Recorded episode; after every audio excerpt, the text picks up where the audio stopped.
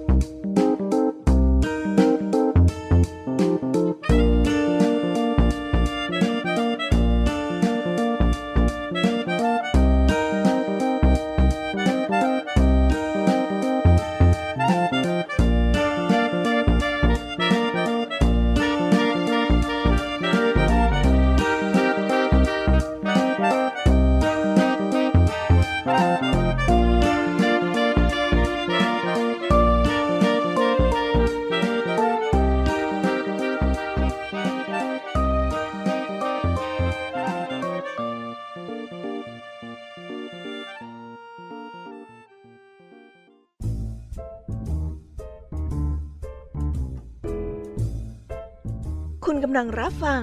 ไทย PBS Radio ต่อจากนี้ไปขอเชิญทุกท่าน รับฟังรายการ นิทานแสนสนุกสุดหันษาที่รังสรรค์มาเพื่อน้องๆ ในรายการ Kiss Hour ค่ะ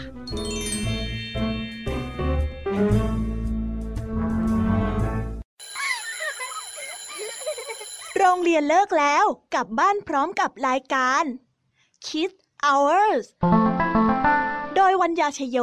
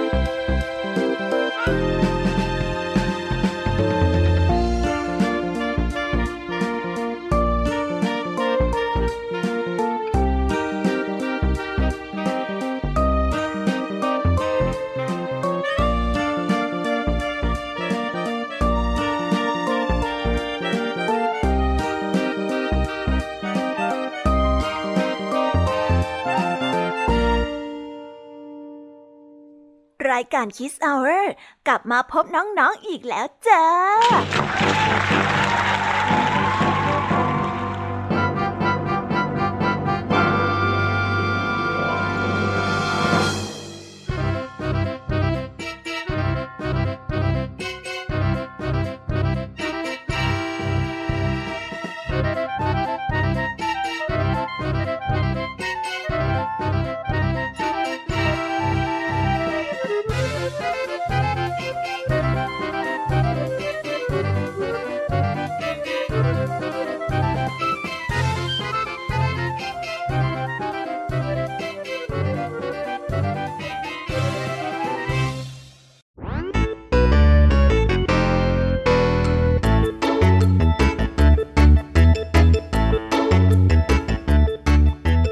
วัสดีน้องๆที่น่ารักชาวรายการคิสเอาเรทุกๆคนนะคะ วันนี้พี่แยมมี่กับพองเพื่อน ก็ได้นำนิทานสนุกๆมาเล่าให้กับน้องๆได้ฟัง เพื่อเปิดจินตนาการและตะลุยไปกับโลกแห่งนิทานกันอย่างสนุกสนานนั่นเอง น้องๆคงอยากจะรู้กันแล้วใช่ไหมล่ะคะ ว่านิทานที่พวกพี่ไปเตรียมมานั้นเนี่ยจะมีนิทานเรื่องอะไรกันบ้างงั้นเดี๋ยวพี่แอมมี่จะบอกกันเกริ่นไว้ พอให้เรียงน้ำย่อยกันไว้ก่อนนะ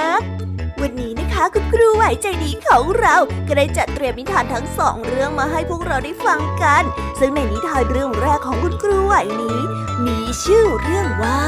การทำงานและการพักผ่อน ต่อกันด้วยเรื่องน้ำใจนักกีฬา ส่วนเรื่องราวของนิทานทั้งสองเรื่องนี้จะเป็นอย่างไร เราก็ต้องเอาไว้ไปรอติดตามรับฟังกันในช่วงของคุณครูไหวใจดีกันแล้วค่ะ ส่วนพี่ยามีเล่าให้ฟังกันในวันนี้ ก็ไม่ยอมน้อยน้าคุณครูไหวค่ะ ได้จัดเตรียมนิทานทั้งสามเรื่องสามรสมาฝากกันแน่ ในนิทานเรื่องแรกของพี่ยามีนี้ มีชื่อเรื่องว่าจระเข้กับนกกระยาง ต่อกันด้วยเรื่อง กระต่ายน้อยเลือกคู่ และปิดท้ายด้วยเรื่อง บ้านใหม่ของเจ้าหมีน้อย ส่วนเรื่องราวของนิทานทั้งสามเรื่องนี้จะเป็นอย่างไร เราก็ต้องเอาไว้ไปรอติดตามรับฟังกันในช่วงของพี่ยามีเล่าให้ฟังกันนะคะ วันนี้ค่ะลุงเท่านี้กับเจ้าจ้อยก็ได้เตรียมนิทานสุภาษิตมาฝากพวกเรากันอีกเช่นเคย ซึ่งในวันนี้นะคะ มาพร้อมกับสำนวนที่ว่า หอมปากหอมคอ ส่วนเรื่องราวและความหมายของคำคำนี้จะเป็นอย่างไร เราก็ต้องเอาไว้ไปรอติดตามรับฟังกันในช่วงของนิทานสุภาษิตกันนะคะ เด็กๆ และปิดท้ายกันอีกเช่นเคยกับพี่เด็กดีจากทางบ้าน ซึ่งในวันนี้นะคะ มากันในนิทานเรื่อง ไม่ยอมแพ้หรอกนะ ส่วนเรื่องราวจะสนุกสนานแค่ไหน น้องๆต้องไปรอติดตามรับฟังกันในช่วงท้ายรายการกับพี่เด็กดีกันนะคะ โอ้โห เป็นยังไงล่ะ แค่ได้ยินแค่ชื่อเรื่องนิทานก็น่าสนุกแล้วใช่ไหมล่ะคะเด็กๆ พี่แยมมีก็ตื่นเต้นที่อยากจะรอฟังนิทานที่แสนสนุกที่พวกเรารออยู่ไม่ไหวแล้วล่ะค่ะ มีแต่เรื่องที่น่าฟังทั้งนั้นเลยนะคะเนี่ยเอาละค่ะ งั้นเรามาเตรียมตัวเตรียมใจไปให้พร้อมกับการไปตะลุยในโลกแห่งนิทานกันเลยดีกว่า ตอนนี้เนี่ยคุณครูไหวได้มารอน้องๆอยู่ที่หน้าห้องเรียนแล้วค่ะ ถ้าหากว่าน้องๆพร้อมกันแล้ว งั้นเรามานับถอยหลังพร้อมๆกันเลยดีกว่าค่ะสามสองหนึ่ง let's go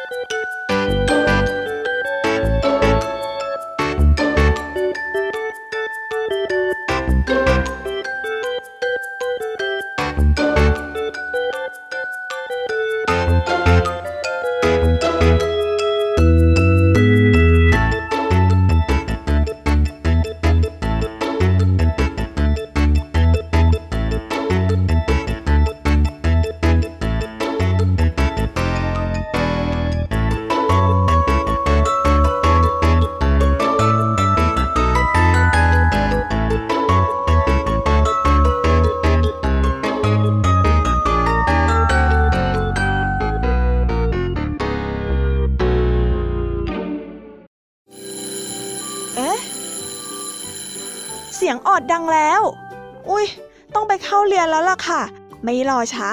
เราไปหาคู่ไหวกันเถอะ ไปกันเลย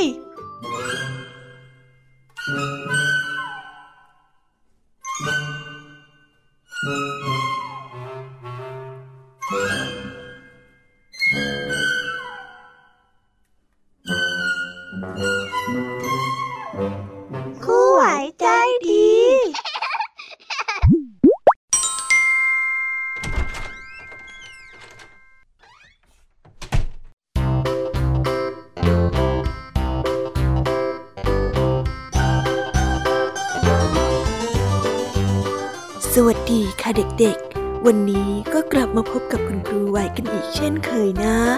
และสำหรับวันนี้ค่ะ ครูไหวก็ได้เตรียมนิทานมาเล่าให้กับเด็กๆ ได้ฟังกันอีกเช่นเคย และในวันนี้นิทานเรื่องแรกของคุณครูไหวที่คุณครูไหวได้จัดเตรียมมานั้น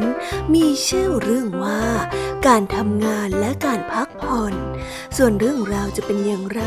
และจะสนุกสนานแค่ไหน เราไปติดตามรับฟังกันได้เลยค่ะ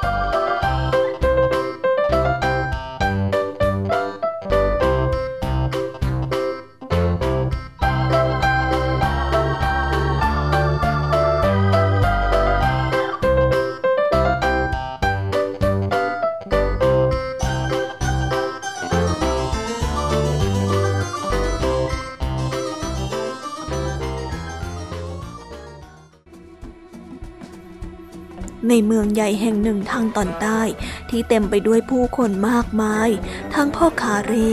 นักท่องเที่ยว ชาวเมือง และนักธุรกิจที่เข้ามาลงทุนทำการค้า ในตรอกเล็กๆนั้น มีร้านขายเสื้อผ้าอยู่ร้านหนึ่ง เจ้าของร้านเป็นหญิงสาวที่ท่าทางใจดี ชื่อว่าแมรี่เธอเป็นคนที่ขยันขันแข็ง และมีความคิดที่สร้างสรรค์มาก ทั้งยังมีฝีมือปราณีตละเอียดละออ ดังนั้นที่ร้านของแมรี่ จึงมักจะมีชุดใหม่ๆสวยๆออกมาวางขายอยู่เสมอ แต่ไม่นานมานี้ ที่ร้านไม่มีเสื้อผ้าใหม่ ๆ มาวางขายแล้ว เหลือแต่เสื้อผ้าแบบเดิมๆที่ไม่เคยดึงดูดลูกค้ามากนัก ทำให้ในร้านนั้นได้เงียบลงไปถนัดตา นั่นก็เป็นเพราะว่าแมรี่ได้เกิดปัญหาใหญ่ที่น่ากังวลขึ้น เธอได้คิดแบบเสื้อใหม่ ๆ ไม่ออกแล้ว ไม่ว่าจะพยายามยังไง หัวของเธอก็ตื้อและก็ตันไปหมด เรื่องนี้ทำให้แมรี่รู้สึกทุกข์ใจเป็นอย่างมาก เพื่อนของแมรี่เห็นดังนั้น จึงได้มาเยี่ยมเธอ เฮ้ยแมรี่ เธอก็อยากคิดมากไปเลย นี่ เอาอย่างนี้ไหมล่ะ ลองออกไปเที่ยวเล่นข้างนอกดูไหม เพื่อนของแมรี่ได้แวะมาเยี่ยมเธอที่ร้านในบ่ายวันศุกร์ และเธอก็ได้เอ่ยชวนแมรี่ออกไปเที่ยวข้างนอก แมรี่ได้ยินดังนั้นก็ได้ตอบกลับไปว่า อืม แต่ฉันไม่รู้จะไปไหนนี่นะ อีกอย่าง ฉันก็ต้องคิดแบบเสื้อใหม่ ๆ ให้ได้เร็วๆซะด้วยสิ เธอนะ่ะบ้างงานเกินไปแล้วนะ ต้องพักผ่อนบ้าง ไม่แน่นะ พอได้พักไปแล้ว เธออาจจะได้ไอเดียดีๆ กลับมาก็ได้นะ เออเธอคิดว่าอย่างนั้นเหรอ อืม ก็ใช่นะสิเอองั้นก็ได้จ้ะลองคิดตามแล้ว แมรี่ก็ได้เห็นว่าการออกไปเปิดหูเปิดตาท่องเที่ยวบ้าง ก็น่าจะเป็นทางออกที่ไม่เลวนัก ดังนั้นในเช้าวันเสาร์ร้านเสื้อผ้าของเธอจึงได้ปิดให้บริการ แมรี่ได้ตื่นแต่เช้าเพื่อออกไปเที่ยวตามคำแนะนำของเพื่อน ตอนเช้า เธอได้เดินไปตลาดที่คับข้างไปด้วยผู้คน มองดูอาหารข้าวของเครื่องใช้และเครื่องประดับมากมายด้วยความตื่นตาตื่นใจ แมรี่ เพิ่งรู้ว่าตอนนี้เอง เธอไม่ได้ออกมาเที่ยวแบบนี้นานแล้ว เพราะว่าเอาแต่ทำงาน ได้พักผ่อนแบบนี้ก็ดีเหมือนกันนะเนี่ยอ้ายดีจัง หลังจากได้เที่ยวแล้วก็พักผ่อนอย่างเต็มที่ตลอดทั้งวันแล้ว เมื่อได้กลับมาถึงร้าน แมรี่ก็ได้มีความคิดดีๆ ในการออกแบบอยู่ในหัวเต็มไปหมด เธอได้นึกถึงสีเขียวของผักกาดในตลาด ได้นึกถึงรูปทรงแปลกๆของเครื่องประดับทำผม ยิ่งนึกถึงเรื่องราวต่างๆ ก็ยิ่งทำให้เธอนั้นได้ไอเดียดีๆ เต็มไปหมด สุดท้ายแล้ว แมรี่ก็ได้กลับมาคิดงานออก เธอได้ใช้เวลาหลังจากนั้นในห้องออกแบบ แล้วก็ตัดเย็บเสื้อผ้าใหม่ ๆ ให้ลูกค้า ที่เคยหายไปนาน เด็กกลับมาเข้าร้านอีกครั้งทำให้กิจการในร้านขายเสื้อผ้าของเธอนั้น ได้กลับมาคึกคักอีกรอบ ต่อไปฉันคงจะต้องแบ่งเวลาให้ดีขึ้น ไม่เอาแต่ทำงานอย่างเดียวจนไม่มีเวลาพักแล้วล่ะ ไม่อย่างนั้นเนี่ย ต้องคิดแบบเสื้อไม่ออกแน่เลยอะเฮ้ยวันเสาร์นี้จะไปเที่ยวไหนดีนะ เอ๊จะไปตลาดหรือว่าจะไปน้ำตกดีนะ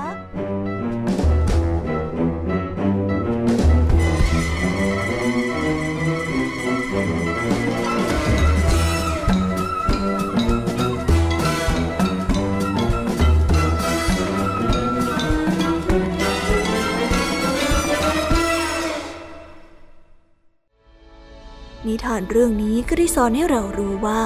เราควรแบ่งเวลาในการทำงานและใช้ชีวิตให้สมดุลกัน ไม่ควรเอาแต่ทำงานหนักจนเกิน จนไม่ได้พักผ่อน และก็เอาแต่เล่นอย่างเดียวจนไม่สนใจทำงาน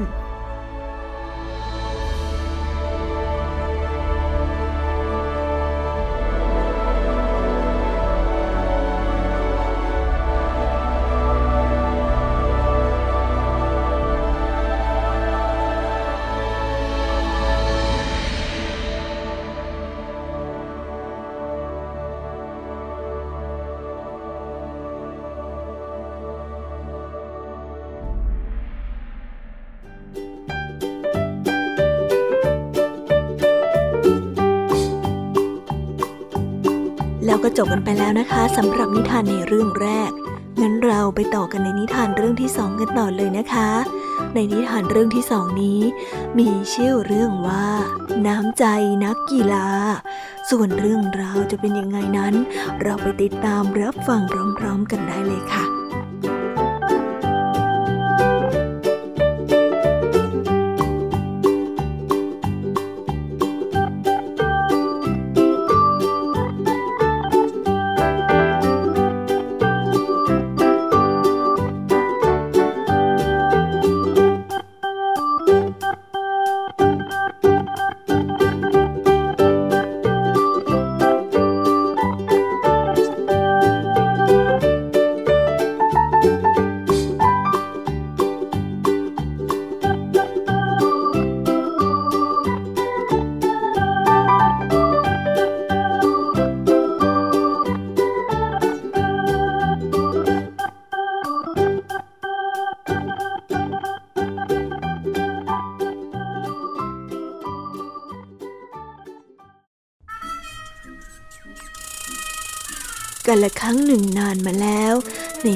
เต็มไปด้วยสัตว์น้อยใหญ่มากมาย ในบรรดาสัตว์เหล่านั้น มีกระแตตัวหนึ่ง เจ้ากระแตตัวน้อยรักการวิ่งเป็นอย่างมาก มันชอบความรู้สึกเวลาที่ลมได้พัดหน้าของมัน และขนของมันตอนที่วิ่ง ชอบความรู้สึกที่เป็นอิสระ และวิวรอบตัวที่ไหลผ่านไปอย่างรวดเร็วในปีนี้ ป่าก็ได้จัดการแข่งขันวิ่งของสัตว์เล็กขึ้นมา ในงานกีฬาประจำปี ซึ่งเจ้ากระแตน้อยไม่มีทางพลาดที่จะเข้าร่วมการแข่งขันนี้แน่นอนอการแข่งขันวิ่งปีนี้ต้องชนะให้ได้เลย ต้องชนะให้ได้ เจ้ากระแตน้อยได้ให้กำลังใจตนเอง ขณะเดียวกันก็ได้ฝึกซ้อมวิ่งทุกวันทุกวัน เพื่อที่จะเตรียมตัวแข่งขันในงานที่กำลังจะจัดขึ้นในอีกหนึ่งสัปดาห์ข้างหน้า กระแตน้อยได้ขยันและตั้งใจฝึกซ้อมอย่างหนัก เพราะมันอยากจะเป็นผู้ชนะในการแข่งขันของปีนั่นเอง เมื่อถึงเวลาการแข่งขัน กระแตน้อยได้วิ่งเอาชนะสัตว์อื่นๆ มาจนถึงรอบสุดท้าย การแข่งขันรอบตัดสินนี้ มันต้องวิ่งแข่งขันกับกระต่าย ซึ่งเป็นแชมป์วิ่งเร็วของปีที่แล้ว มันอยากจะพิสูจน์ให้สัตว์ป่าตัวอื่นๆเห็นว่ามันสามารถวิ่งได้เร็วกว่ากระต่าย เป็นนักวิ่งสัตว์เล็กที่เร็วที่สุดในป่า การแข่งขันกำลังจะเริ่มขึ้นแล้ว ทั้งกระต่ายและกระแตนั้น ต่างก็ยืนอยู่ในจุดสตาร์ท และก็เตรียมความพร้อม เมื่อเห็นสัญญาณจากการโบกธงสีแดงของสิงโตที่มาเป็นกรรมการ ทั้งคู่ก็ได้ออกวิ่งไปข้างหน้าในทันที โดยมีเสียงเชียร์จากบรรดาสัตว์ต่างๆ ที่มาดูตลอดระยะทางไปจนถึงเส้นชัย กระต่ายสู้โอ้วเร็วเร็วนะกระต่ายวิ่งเอาวิ่งเร็ววิ่งวิ่งแต่เร็วเร็วเร็วเร็วเร็ววิ่งวิ่งวิ่งสู่เขาสู่เขาเสียงเชียร์ได้ดังขึ้นตลอดทั้งทางทำให้กระต่ายและกระแตนั้นมีแรงใจเป็นอย่างมาก ต่างก็ได้ตั้งใจวิ่งกันอย่างเต็มที่ กระต่ายผู้ที่ของแชมป์เมื่อปีที่แล้ว เป็นฝ่ายที่นำอยู่เล็กน้อย เจ้ากระต่ายเมื่อเห็นว่ากระแตนั้นได้ตามหลังตนอยู่ จึงชะล่าใจผ่อนแรงลง แต่กระแตนั้นกลับเร่งฝีเท้าให้เร็วขึ้น ถึงตามหลังแต่ก็อยู่ไม่ไกลมากเจ้าตัวน้อยได้กัดฟันสู้วิ่งอย่างสุดกำลัง จนในที่สุด กระแตนั้นก็เป็นฝ่ายที่วิ่งแซงแล้วก็เข้าเส้นชัยก่อนเจ้ากระต่าย ชนะจะชนะแล้วชนะแล้ว กระแตได้ร้องตะโกนอย่างดีใจ พลางกระโดดไปมา เมื่อมันได้เป็นฝ่ายชนะยินดีด้วยนะดีด้วยนะดีด้วยยินดีด้วยดีด้วยยินดีบรรดาสัตว์ป่าต่างปรบมือพร้อมกับส่งเสียงชัยโย แสดงความดีใจกับกระแตที่สามารถเอาชนะกระต่ายได้สำเร็จ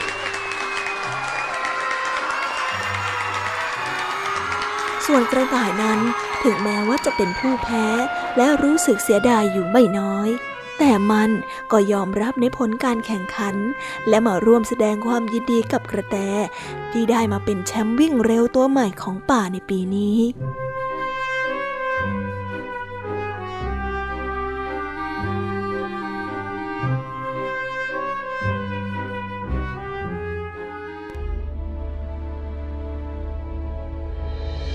นิทานเรื่องนี้ก็ได้สอนให้เรารู้ว่า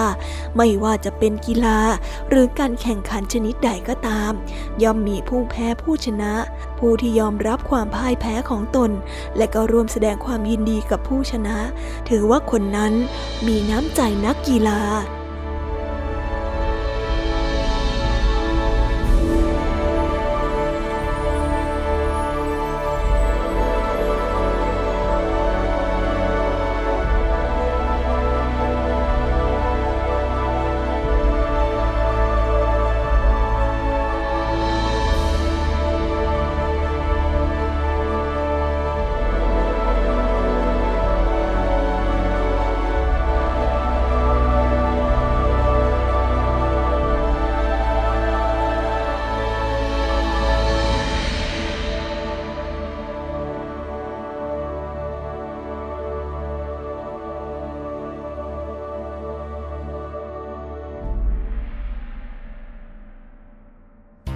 แล้วก็จบกันไปแล้วนะคะสำหรับนิทานทั้งสองเรื่องของคุณครูไหว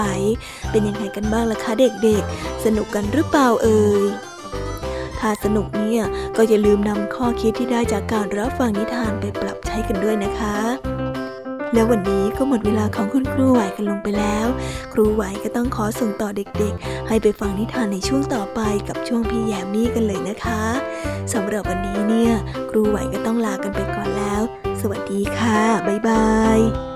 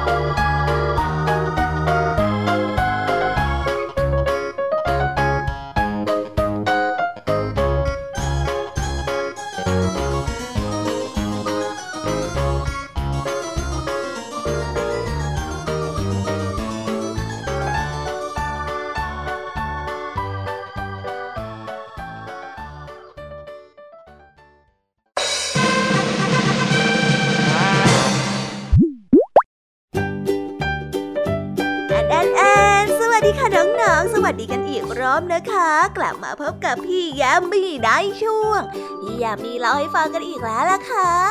พี่ยามีเล่าให้ฟังในวันนี้เนี่ยค่ะ มีนิทานมาฝากกันสามเรื่องสามรสด้วยกัน ซึ่งในเรื่องแรกของพี่ยามีนี้ มีชื่อเรื่องว่าจระเข้กับนกกระยาง ส่วนเรื่องราวจะเป็นยังไงนั้น เราไปรับฟังพร้อมๆกันได้เลยค่ะ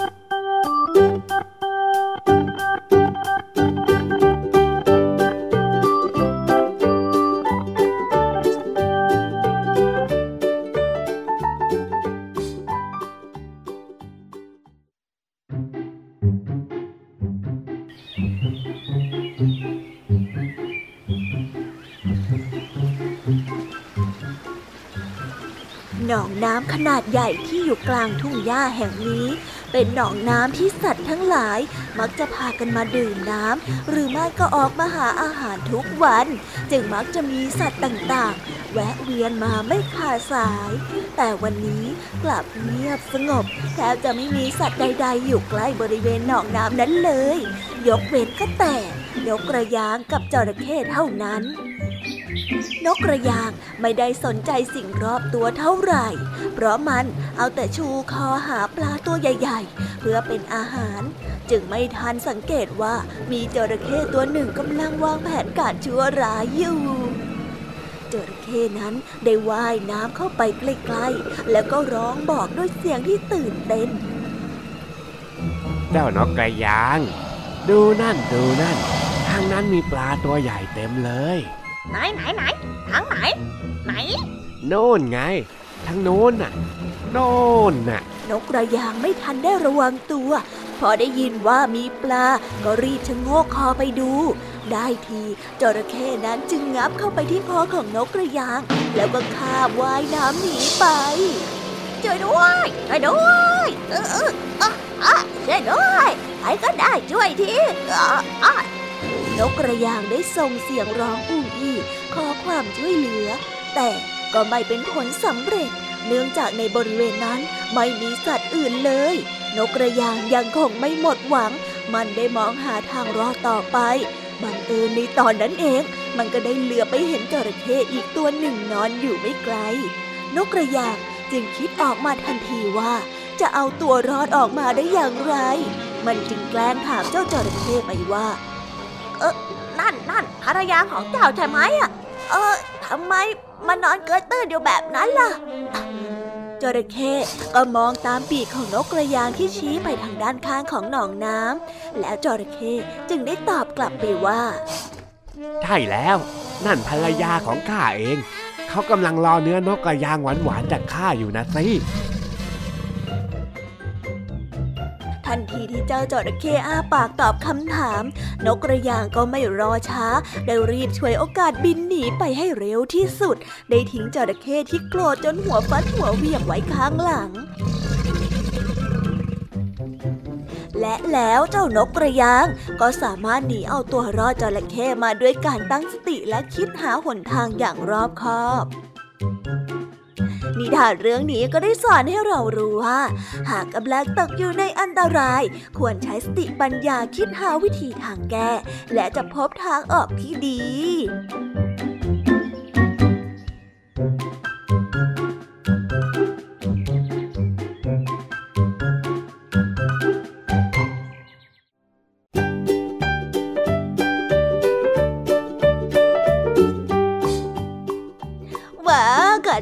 ไปเป็นที่เรียบร้อยแล้วนะคะสำหรับนิทานเรื่องแรก งั้นเราไปต่อกันในนิทานเรื่องที่สองกันต่อเลยนะคะ ในนิทานเรื่องที่สองนี้ มีชื่อเรื่องว่า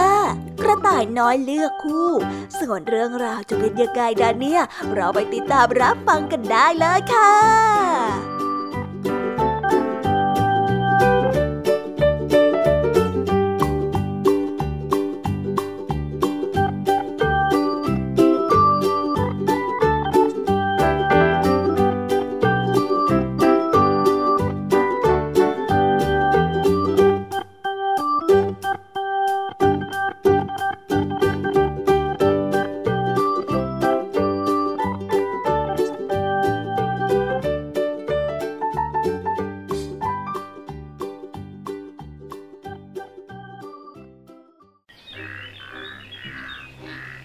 ณาจักรแห่งสัตว์ เมื่อถึงเวลาอันเหมาะสม สัตว์ทุกตัวก็จะต้องเข้าพิธีเลือกคู่เป็นของตัวเอง ปีก่อนโน้นเป็นพี่วัวกับพี่กระทิง ส่วนปีถัดมาเป็นพี่กระรอก พอมาถึงปีนี้ก็ถึงเวลาที่เจ้ากระต่ายน้อย จะมีคู่เผื่อเอาไว้ดูแลและปกป้องคุ้มครอง เมื่อมีอันตรายจากสัตว์ร้าย พ่อและแม่จึงได้ประกาศหาคู่กับเจ้ากระต่ายน้อย เอาละวันนี้นะข้าจะไปประกาศหาคู่ให้เจ้ากระต่ายน้อยแล้ว เดี๋ยวก็คงมีใครมาถามถามลูกเราให้ไปเป็นภรรยาแล้วล่ะ แม่กระต่ายก็ได้พูดกับเจ้ากระต่ายน้อยด้วยน้ำเสียงที่หยอกล้อกระต่ายน้อยได้เคินอายจนหน้าแดง เมื่อเวลาผ่านไปไม่กี่วัน เต่าที่ได้หลงรักเจ้ากระต่ายน้อย ก็มาหากระต่ายน้อยที่บ้าน แล้วก็บอกพ่อกับแม่ของกระต่ายน้อยไปว่าข้าจะมาขอกระต่ายน้อยแต่งงานนะครับข้ารักนางจริงๆข้าสัญญาเลยนะ ว่าจะดูแลนางเป็นอย่างดี เต่าได้พูดด้วยความจริงใจพ่อและแม่ของกระต่ายเห็นว่า เต่านั้นเป็นสัตว์ที่นิสัยดี และไม่ชอบวุ่นวายกับใคร คงจะอยู่กับกระต่ายได้อย่างมีความสุข จึงได้อนุญาตให้ทั้งสองนั้นแต่งงานกันต่อมากระต่ายได้เกิดเบื่อหน่ายเต่าขึ้นมา เพราะว่าวันวันนั้นเต่าได้เอาแต่นอนเฝ้ากระต่ายอยู่แต่ในถ้ำไม่ออกไปเที่ยวเล่นข้างนอกบ้าง เพราะว่ากลัวว่าจะถูกทำร้าย เบื่อเบื่อเบื่อเบื่อข้าเบื่อเจ้าได้ยินไหมว่าข้าเบื่อทำไมน้องถึงเบื่อล่ะ พี่ว่าอยู่แบบนี้มันก็ดีจะตาย ก็ข้าอยากจะออกไปเที่ยวเล่นนี่ ไม่ได้ไม่ได้ ข้างนอกอันตรายมาก ถ้าหากว่าน้องออกไปแล้วโดนทำร้าย พี่จะอยู่ในนี้ได้ยังไง พวกเราใช้ชีวิตอยู่ในถ้ำนี่แหละดีที่สุดแล้ว ยิ่งได้ฟังกระต่ายก็ยิ่งโมโห สุดท้ายก็เลิกกับเต่า เพราะว่าไม่อยากทนอยู่แต่ในถ้ำอีกต่อไป หลังจากนั้นไม่นาน กระต่ายก็ให้พ่อกับแม่มาหาคู่ครองให้ใหม่ บังเอิญเสือโครงได้ผ่านมาได้ยิน มันจึงรับเป็นคู่ครองของกระต่ายกระต่ายน้อยนั้นชื่นชอบเสือโคร่งมาก เพราะว่าสามารถพากระต่ายนั้นออกไปเที่ยวในป่าได้อย่างสบายใจ โดยไม่มีใครกล้ามาทำร้าย แต่แล้วเมื่อเสือโคร่งพากระต่ายออกไปเที่ยวจนเหนื่อย แล้วก็รู้สึกหิวมาก มันจึงได้ตะปบเจ้ากระต่ายกิน และได้นอนพักเอาแรงอย่างสำราญใจ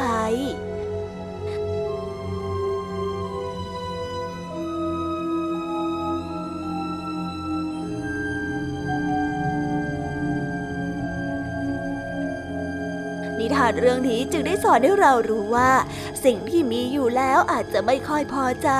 แต่ว่าหากเปลี่ยนแปลงสิ่งใหม่อาจจะเลวร้ายกว่าเดิม ดังนั้นจึงควรคิดให้รอบคอบก่อนที่จะตัดสินใจทำอะไรลงไปนะคะ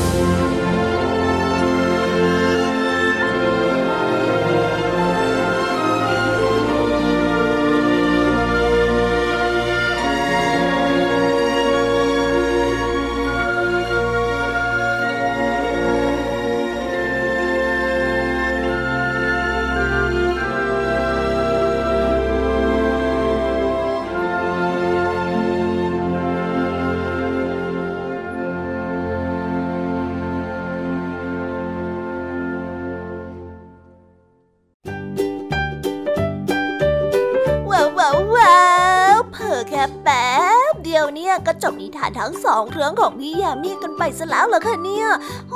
ยสนุกไหมล่ะคะเด็กๆ ฮะ อะไรนะโอ้ยน้องๆ ยังไม่จุใจกันใช่ไหมล่ะคะ ถ้าหากว่ายังไม่จุใจ งั้นเราไปต่อกันในนิทานเรื่องที่สามของพี่ยามีกันเลยนะ ในนิทานเรื่องที่สามของพี่ยามีนี้ มีชื่อเรื่องว่า บ้านใหม่ของเจ้าหมีน้อย ส่วนเรื่องราวจะเป็นอย่างไรและจะสนุกสนานแค่ไหนนั้น เราไปติดตามรับฟังกันได้เลยค่ะ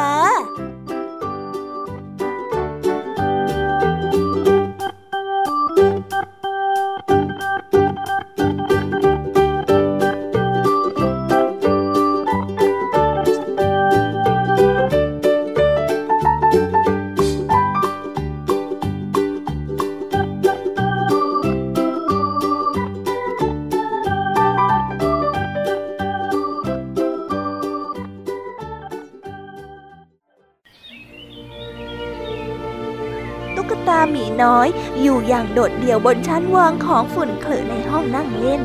เวลานี้เด็กชายที่เป็นเจ้าของของมันก็ได้เติบโตแล้ว และก็ไม่เล่นของเล่นอีกต่อไป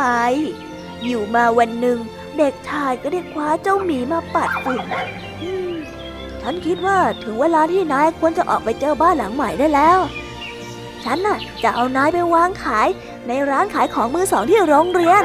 เจ้าตุ๊กตาหมีตื่นเต้นมาก มันแทบจะอดใจรอไม่ไหว ที่จะได้เจอเจ้าของคนใหม่ ที่มันจะได้มอบความรักให้ มันได้นั่งลงบนโต๊ะของเล่น แล้วก็พยายามปั้นยิ้มหวานให้ดีที่สุด แต่พอเด็กน้อยคนหนึ่งได้เอื้อมมือไปหยิบตุ๊กตากระเบื้อง เธอก็ชนเจ้าหมีที่หล่นลงบนพื้น เพียงไม่นาน งานขายของมือสองก็สิ้นสุดลง โต๊ะของเล่นก็ได้ถูกเก็บ ไม่มีใครได้สังเกตเห็นหมีผู้น่าสงสารที่นอนโดดเดี่ยวอย่างเดียวได้อยู่บนพื้นหญ้าเลย ฟ้าก็ได้มืดแล้ว เจ้าหมีน้อยตัวสั่นสะท้าน แต่มันเป็นตุ๊กตาผู้กล้าหาญ มันไม่หวาดกลัวความมืด รุ่งเช้าเมื่อพระอาทิตย์ขึ้น ส่องแสงบนดอกไม้ที่แสนสวย เจ้าหมีน้อย ยิ้มอย่างมีความสุข โดยเฉพาะอย่างยิ่งเมื่อเจอเด็กหญิงคนหนึ่งเดินผ่านมา ธธอดูเป็นหมีที่มีความสุขจังเลยนะ น่ารัก เด็กหญิงก็ได้หัวเราะ เมื่อเห็นมันนั้นยิ้ม แล้วก็คว้าหมีขึ้นมา แล้วก็พากลับบ้านด้วย เธอได้อาบน้ำให้มัน แล้วก็ผูกริบบิ้นที่คอ ในที่สุดเจ้าหมีก็เจอบ้านใหม่ที่แสนสุขเสียที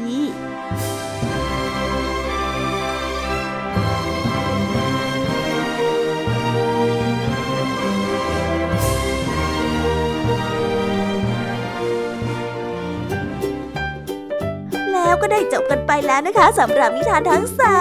มเรื่องของพี่ยามีเป็นยังไงกันบ้างล่ะคะน้องๆ ฟังกันซะสนุกจุใจกันเลยละสิ แต่ยังไม่หมดแต่เพียงเท่านี้นะคะงั้น ยามีก็ต้องขอส่งต่อน้องๆ ให้ไปพบกับเจ้าจ้อยและก็ลุงทองดีกันในช่วงนิทานสุภาษิตกันเลย แต่ว่าตอนนี้เนี่ยพี่ยามีขอตัวไปพักผ่อนแป๊บหนึ่งนะคะ เดี๋ยวกลับมาพบกันใหม่ในช่วงท้ารายการค่ะสำหรับตอนนี้ไปหาลุงทองดีกันก่อนดีกว่าค่ะ ไปกันเลย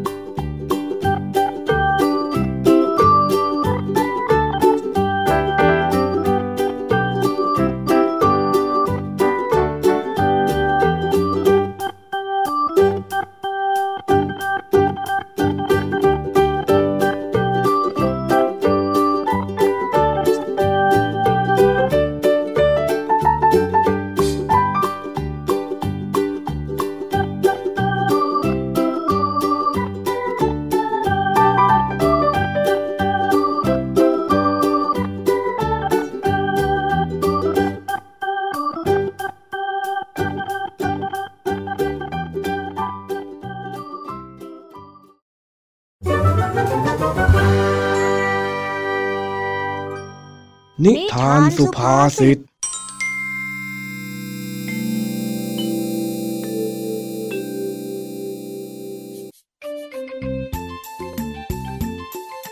เย็นวันนี้ ขณะที่เจ้าจ้อยกำลังปั่นจักรยานกลับจากโรงเรียนนั้น ก็ได้เห็นลุงยอดที่เป็นเพื่อนของลุงทองดีกำลังเดินเซไปเซมาอยู่ข้างทาง ด้วยความสงสัย เจ้าจ้อยเลยได้จอดรถจักรยานเพื่อถามไถ่ว่าเกิดอะไรขึ้น อะไรอะ เอ้าลุงยอดจะไปไหนแล้วนั่นน่ะทำไมเดินไปอย่างนั้นเล่าเอ้ยก็จะไปหาเจ้าทองดีละสิถามอะไรแปลกๆนะเองเนี่ยเออบ้านของลุงทองดีอยู่ข้างบ้านของลุงยอดนี่ไง นี่ลุงเดินมาผิดทางแล้วนะเนี่ยโอ้ยนี่ถ้าหากว่าลุงยอดเดินตรงไปอีกหน่อย ก็จะถึงวัดอยู่แล้วนะ เฮ้ย ข้าแค่มาตั้งหลักเฉยๆนะเอ็งอย่ามายุ่งกับข้าเลย ไปไหนก็ไปเถอะไปเฮ้ยเอ็งนี่มันยุ่งจริงเฮ้ย จะไปให้ยุ่งได้ยังไงเล่าเฮ้ยนี่ลุงยอดไปกลึบสุราที่ไหนมาเนี่ย กินโชยว่าเชียวอะๆโอ้ยข้าไม่ได้กินอะไรสักหน่อย เออ เอ็งเนี่ยพูดไม่รู้เรื่องจริงๆ ว่าแต่ เมื่อไรเอ็งจะพาข้าไปหาเจ้าทองดีสักทีละเนี่ยข้ายืนรอเอ็งอยู่ตั้งนานฮะอะไรของเขาอะ เมื่อกี้ยังไล่ให้เราไปไกลๆอยู่เลยเฮ้ยแกก็แกแถมยังเบาอีก มามามามาซ้อนจักรยานจอยมาเดี๋ยวจอยจะพาไปส่งเร็วไปไปเอ็งขับดีๆนะเว้ยปลอดภัยไว้ก่อนอย่าขับเร็วเกิน 40 กิโลเมตรต่อชั่วโมงละเอ็งเข้าใจไหมๆโอ้ย ดีมันรถจักรยานลุงยอด จะไปขี่เร็วอะไรขนาดนั้นเล่าเออ ขี่ดีๆก่อนแล้วกัน เอ็งเนี่ยขี่สายไปสายมา ดูที่เนี่ยขามึนหัวไปหมดจอยไม่ได้สายเลยนะ ลูกนั่นแหละดังดีๆ อย่าสายสิปะโทจอยกำลังขี่อยู่เนี่ยไปดีๆขี่ดีๆหลังจากที่ปั่นจักรยานมาได้สักพัก เจ้าจ้อยก็พาลุงยอดมาถึงบ้านลุงทองดีจนได้ ลุงทองดี ลุงทองดีมารับจอยหน่อยแล้วลุงทองดีลุงทองดีจ้าอะไรของมันล่ะนั่นนะโวกเวกโวยวายมาอีกแล้วเฮ้ยอู้นี่ลุงทองดีมาช่วยรับลุงยอดลงจักรยานหน่อยเร็วจอยจอดไม่ไหวแล้วนี่ยาเออเออรอข้าแป๊บนึงก็แล้วกัน เดี๋ยวข้าไปเดี๋ยวนี้แหละโอ้ยแล้วแล้วหน่อยนะลุงตายอดตัวหนักจังเลยเออถึง แล้วใช่ไหมเนี่ยจอจอยงงั้นเดี๋ยวข้าลงตรงนี้แหละโอ้ยง่วงเหลือเกิน เดี๋ยวข้าเดินไปนอนอะอะดูดูอะโอ้ยง่วงนอนเอาเอาเอาเซเซเซเดี๋ยวเดี๋ยวเดี๋ยวเดี๋ยวโอ้ยดูดินะกดจะเดินไหวก็ไปซะง่ายๆอย่างเนี้ยนะไหนเจ้าจ้อยไอทิศยอดมันเป็นอะไร แล้วทำไมไปนอนอย่างนั้นล่ะนั่นน่ะ เฮ้ย มันป่วยหรือเปล่าน่ะเกิดอะไรขึ้น โอ้ยลุงทองดีลุงทองดีใจเย็นๆก่อน ฟังจ้อยเล่าแป๊บหนึ่งนะอ้าวแล้วเรื่องมันเป็นยังไงล่ะ ไหนลองว่ามาสิก็จ้อย เห็นลุงยอดกำลังเดินตุ๊บปัดตุ๊บเป๋อยู่ข้างทาง ตอนระหว่างที่จ้อยกำลังปั่นจักรยานกลับมาจากโรงเรียนน่ะ จ้อยก็เลยถามว่า ลุงยอดจะไปไหน แกก็บ่นบ่นบ่นว่าจะมาหาลุงทองดี แต่แกเดินไปทางวัดนู่นแน่จ้อยก็เห็นท่าไม่ดีก็เลยพามาหาลุงทองดีนี่แหละจ้ะอ๋อปะโถเอ้ย ข้าก็ตกใจหมด นึกว่าจะเป็นอะไรไปซะแล้ว เห็นนอนล้มฟุบหมดสติแบบนี้เนี่ย จ้ะไม่เหลือสติเลยละจ้ะดูท่ากลึบมาเยอะแน่ๆเอ้ยเหม็นโชยเชียวอ้าวอ้าวงั้นเราไปดูมันหน่อยสิ จากนั้นลุงทองดีกับเจ้าจ้อยก็ได้เดินไปดูอาการของลุงยอดที่กระท่อม ภาพที่เห็นก็คือลุงยอดนอนสลบสลายไม่รู้สึกตัวอะไรเลย เฮ้ยทิดยอด ทิดยอด ไอยอด หืม เฮ้ยอย่ามากวนข้านะข้าจะนอน ไปไปเองไปไหนก็ไปไปเออไอยอด เมาเละไม่เป็นท่าเลยนะ ไม่รู้จักอายเด็กบ้างเลยทำไมไม่กินให้พอหอมปากหอมคอมั่งวะฮะเมื่อกี้ลุงทองดีพูดอะไรนะจ๊ะจ้อยได้ยินว่าหอมหอมอะไรสักอย่างนี่แหละจ้ะหอมปากหอมคอไงข้าพูดว่า หอมปากหอมคออ๋อว่าแต่ มันคืออะไรล่ะจ๊ะทำไมต้องหอมด้วยอะจ้อยว่าลุงยอดน่ะเหม็นจะตายเอ้ยจ้อยไม่ชอบเลยอะ โอ้ย หอมปากหอมคอเนี่ย มันเป็นสำนวนที่หมายความว่า เอาแต่พอเหมาะพอดีทำอะไรแต่พอประมาณน่ะเจ้าจ้อย แต่ไอ้เจ้าทิศยอดเนี่ย ดูท่าทางคงจะขมคอ กินไม่ดูกำลังเลย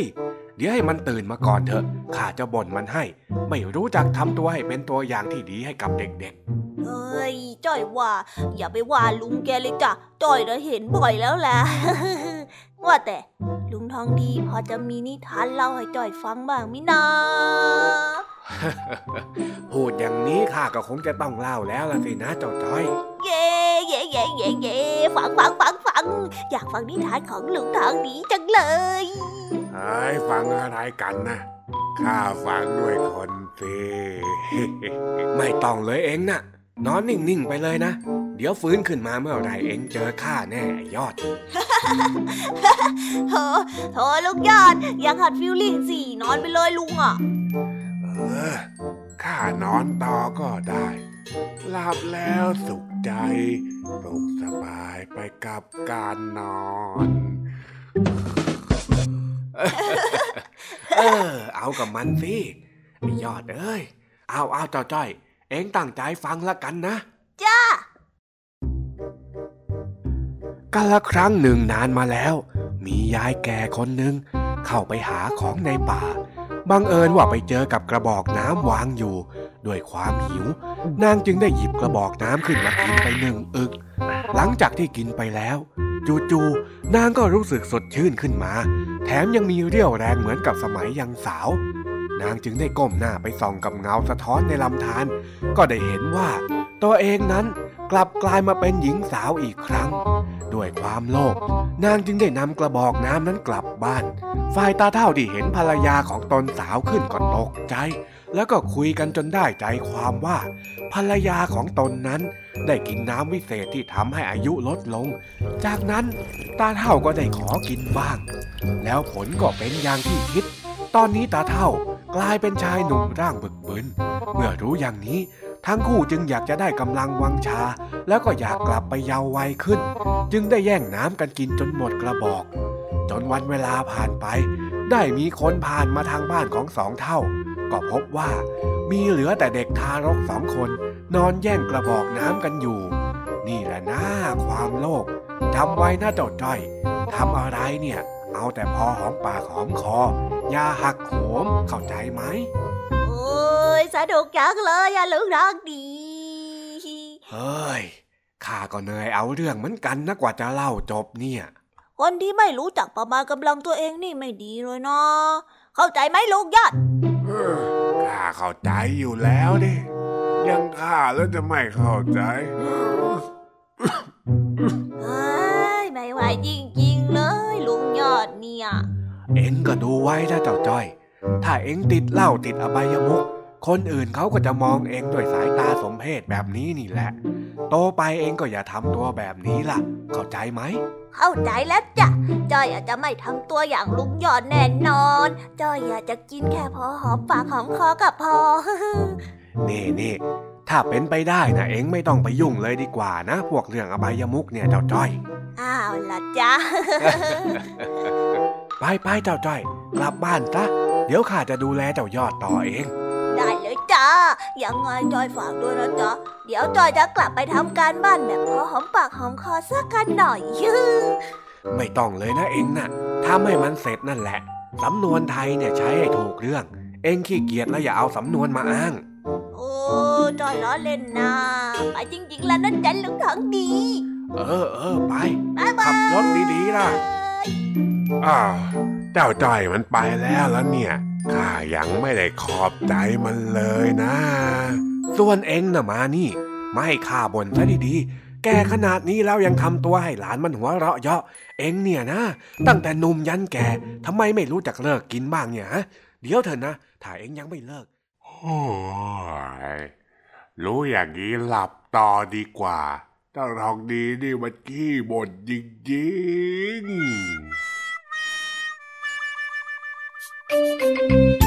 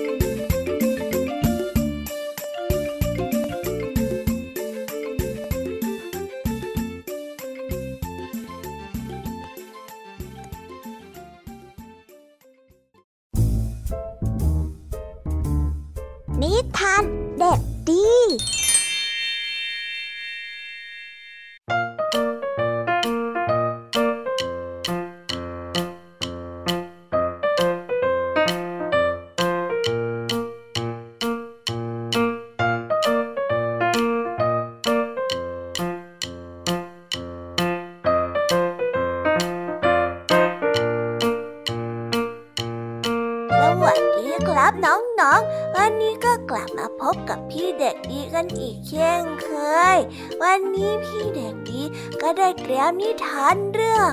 ไม่ยอมแพ้หลักหน้ามาฝากกัน ส่วนเรื่องราวจะเป็นยังไง และจะสนุกสนานแค่ไหนนั้น เราไปติดตามรับฟังกันได้เลยครับใน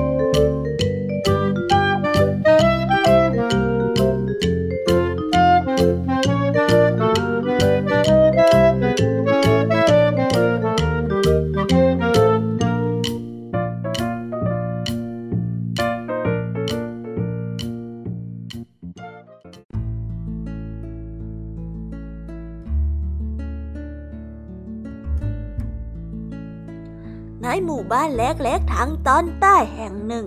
มีสองสามีภรรยาคู่หนึ่ง ผู้เป็นสามีนั้นชื่อว่าลุงมี ส่วนภรรยาชื่อว่าป้าแมว ทั้งสองคนเป็นชาวสวน มีอาชีพที่สร้างรายได้จากการทำสวนจากยางพาราทุกๆวันลุงมีกับป้าแมวจะตื่นแต่เช้า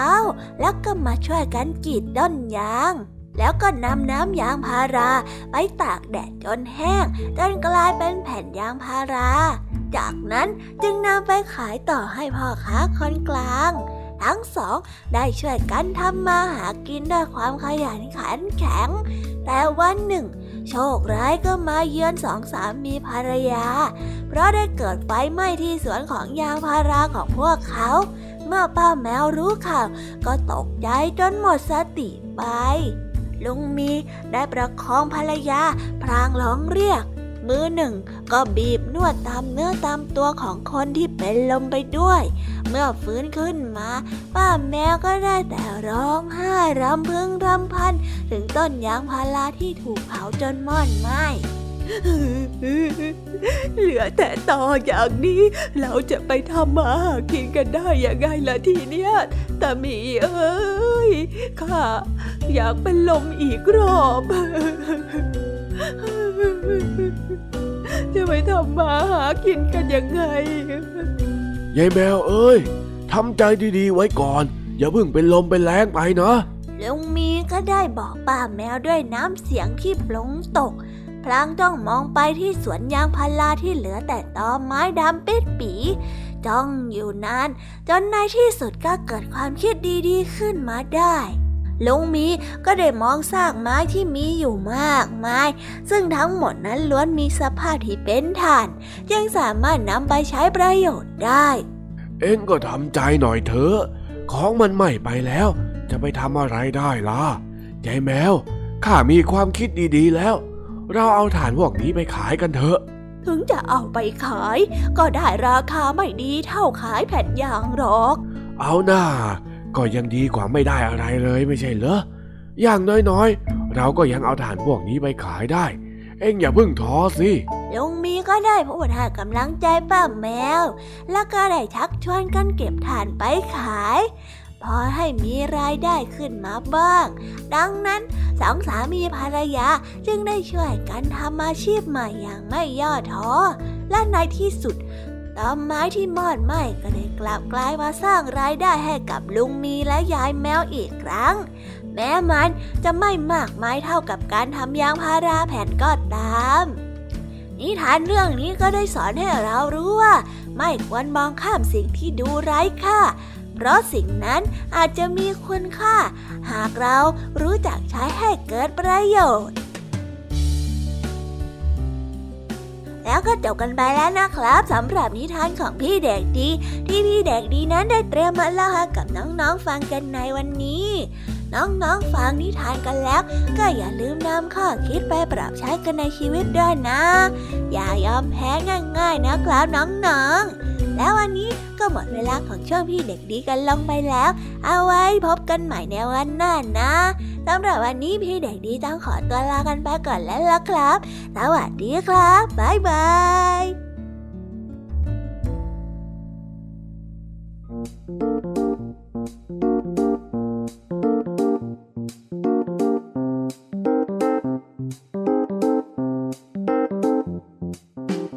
ยังไงกันบ้างคะน้องๆสำหรับนิทานหลากหลายเรื่องราวที่ได้รับฟังกันไปในวันนี้ สนุกกันไหมเอ่ยหลากหลายเรื่องราวที่ได้นำมาเนี่ย บางเรื่องก็มีข้อคิดสะกิดใจ บางเรื่องก็ให้ความสนุกสนานและก็เพลิดเพลิน แล้วแต่ว่าน้องๆ จะฟังแล้วเห็นความสนุกในแง่มุมไหน ส่วนพี่แยมมี่แล้วก็พ่องเพื่อนเนี่ย ก็มีหน้าที่ในการนำนิทานมาส่งตรงถึงน้องๆ เท่านั้นเองละค่ะ และวันนี้นะคะ เราก็ได้ฟังนิทานกันมาจนถึงเวลาที่กำลังจะหมดลงอีกแล้วค่ะ ใครที่ฟังไม่ทัน หรือว่าฟังไม่ครบเนี่ย ก็สามารถไปย้อนฟังกันได้ที่เว็บไซต์ไทย PBS Radio นะคะ หรือแอปพลิเคชันไทย PBS Radio ได้นะถึงเวลาต้องกล่าวคำลาแล้วอะ พี่ยามีต้องคิดถึงน้องๆอีกแน่เลย แต่ไม่ต้องห่วงนะคะน้องๆ พี่ยามีขอสัญญาว่า เราจะกลับมาพบกันใหม่ พร้อมกับนิทานที่แสนสนุกแบบนี้กันอีกแน่นอนค่ะ น้องๆอย่าลืมนำข้อคิดดีๆ ที่ได้จากการรับฟังนิทานแสนสนุกของครูไหว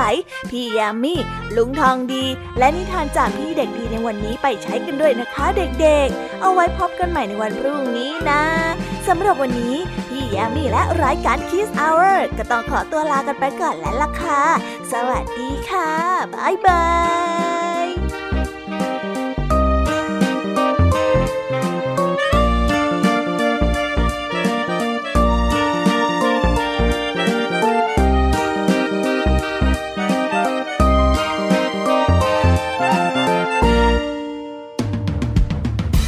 ามรับฟังรายการย้อนหลังได้ที่เว็บไซต์และแอปพลิเคชันไทย PBS Radio ไทย PBS Radio วิทยุข่าวสารสาระ เพื่อสาธารณะและสังคม